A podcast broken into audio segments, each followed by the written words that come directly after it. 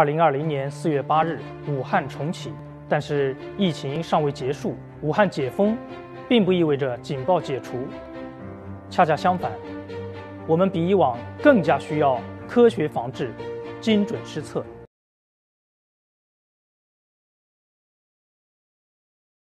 今天，我们正在经历一场巨大的灾难。截至目前，全球新冠肺炎累计确诊已经超过一百四十万人，二百零九个国家和地区有确诊病例，已经有超过六十个国家宣布进入紧急状态。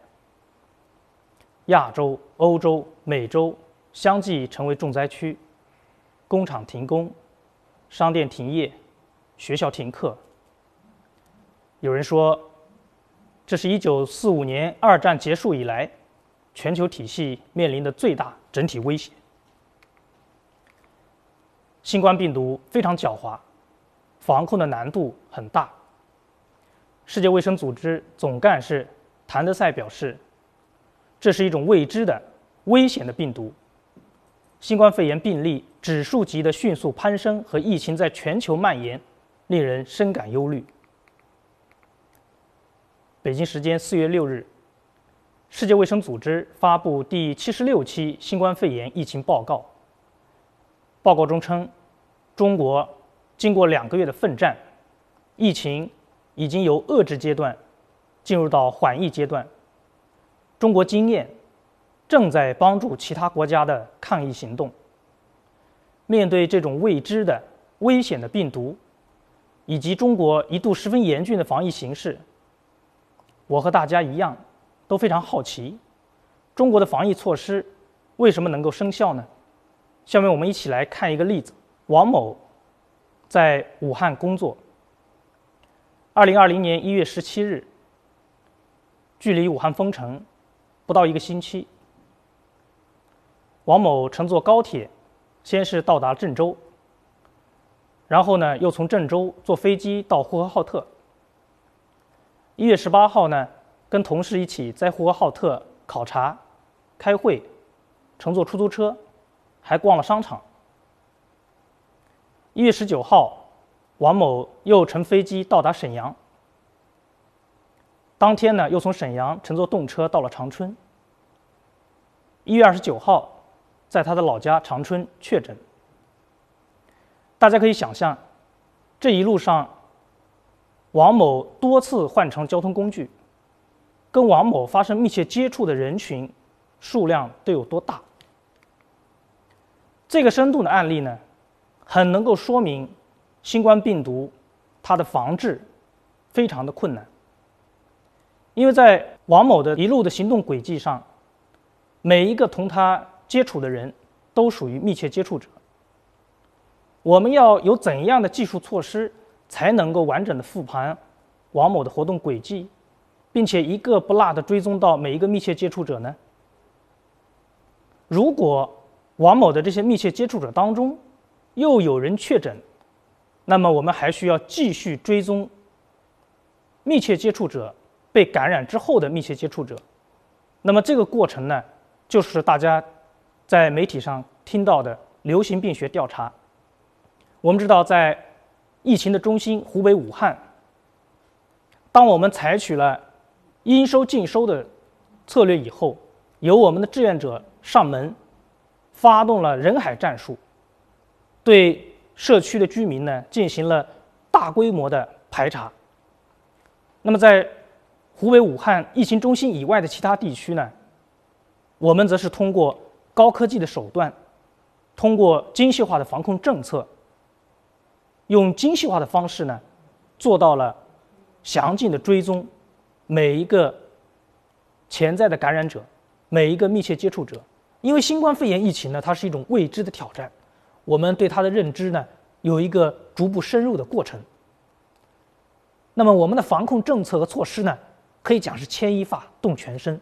那么要实现各个方面的平衡啊，我们认为精细化的防疫是统筹解决。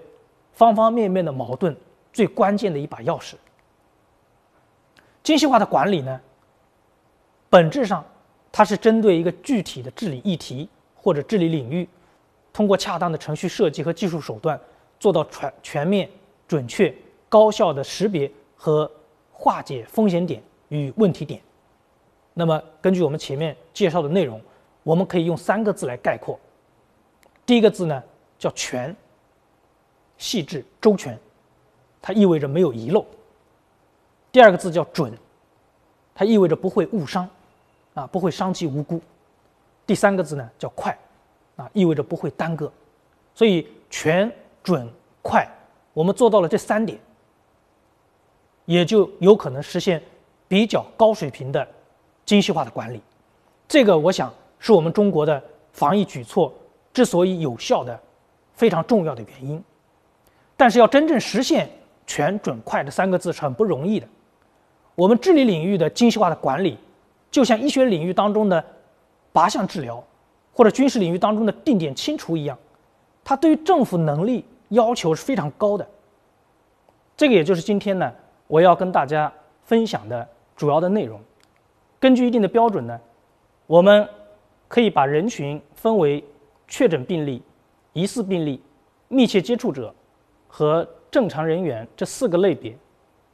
那么，对于不同的类别呢，我们采取的防控的措施是不一样的。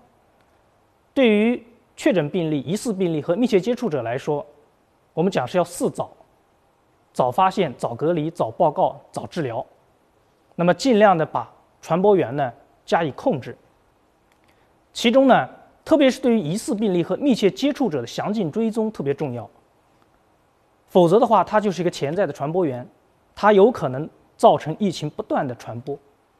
那么对于正常人员呢，我们应该是尽量不影响他们的正常生活，这样我们才能够在防疫和经济社会秩序的正常化之间呢，达到一个比较好的平衡。我们今天在城市里面去流动，我们会发现。很多的公共场所都有这个测温的设备，我们的社区也有测温的设备，我们进入楼宇也有测温的设备。那么，遍布我们生活场景当中的各种各样的这种测温点，实际上在我看来呢，就有一点像磁铁啊、磁石一样。那么，它有机会、有可能把一根根。在人海当中的针呢，给它吸出来，啊，它起的是这个作用。那么，这样一些测温点怎么给它串联起来呢？我们在很多城市现在在开始推进的“一网通办、一网统管”，那么就提供了这样一个技术基础。比方说，大家可能都用过的我们的健康码，有红码、黄码、绿码，一旦我们在任何一个测温点，我们的温度超过了一定的这个标准值，我们的健康码的颜色呢就会发生相应的变化。比方说，我们上海市的一网通办，它就可以测算出市民的这个风险状态。它用红、黄、绿三种颜色的随身码进行标识。那么市民在出入社区和办公场所的时候呢，这个二维码。就相当于我们的通行证。我们只有有了绿色的二维码，我们才能够进入这样的公共场所。那么这种三色的动态管理，也让我们个人的健康信息能够汇总，成为居民防疫的大数据，有助于我们分析每一位在上海的或者来上海的居民的具体的情况，并且呢，按照他的具体情况来。采取针对性的防疫措施，啊，这个实际上就是一个精准化的过程。它建立的是一个人群健康身份的精准识别机制，并且通过我们一网通办这样一个基础的网络平台呢，能够让我们的健康身份信息在社区、在机构、在单位、在公司之间呢互认互通，那么解决了人员出行与隔离的矛盾，该出门的人可以出门，该隔离的人呢可以隔离。我们回顾这次疫情防控，可以发现有些基本的规律。比方说呢，我们的防疫重心啊，实际上主要有三块：第一块是医院，第二块是社区，第三块呢就是道口。我们可以看到，最开始的时候呢，是医院冲在前面，这个特别是在武汉表现的非常明显，发热门诊啊不堪重负。接下来呢，社区成为第一线。目前呢，像车站、机场、口岸压力非常大，因为我们要复工复产，人员的流动呢加大。那么道口防控的难度在于什么呢？一方面它本身的人员的流量非常大，另外一方面呢，道口的区域结构啊非常复杂。啊，它只是一个中转点，人员到道口呢，它主要是一个集和散，所以它流动性非常强。那么在这种情况下，我们怎么能够做到流程闭环、环环相扣呢？我给大家举个例子，这里给大家看的这张图片呢，是我们铁路上海站其中的一个出口的动线图。铁路上海站，我们知道它是在上海的中心城区。在静安区，它是一个人员高度密集的场所。它不仅有火车站，而且有好几条地铁线。那么春运期间啊，防疫的压力是非常大。但是我们上海站呢，采取了非常严密的防控措施。我这里主要给大家展示的是它其中一个道口的布置。它通过科学的规划呢，把整个道口的动线呢进行了重新的布局。能够确保每一个旅客从踏上上海土地的那一刻开始，就有清晰的轨迹，而且呢，通过分类 A 类和 B 类，那么 A 类呢是具有感染风险的，B 类呢是这个感染风险相对比较小的，可以离开的，他们呢不会尽量不会交叉。那么我们看到它的这个布置，在不同的点位上安排。比方说，安排志愿者、社会志愿者还是机关志愿者，要不要安排医学观察点，要不要安排公安干警，都进行了非常详细的、周密的规划。那么，他对进入上海的这个人群呢，进行了分类，分重点地区和非重点地区的乘客呢，采取不同的这个措施。从他下了站台，那么。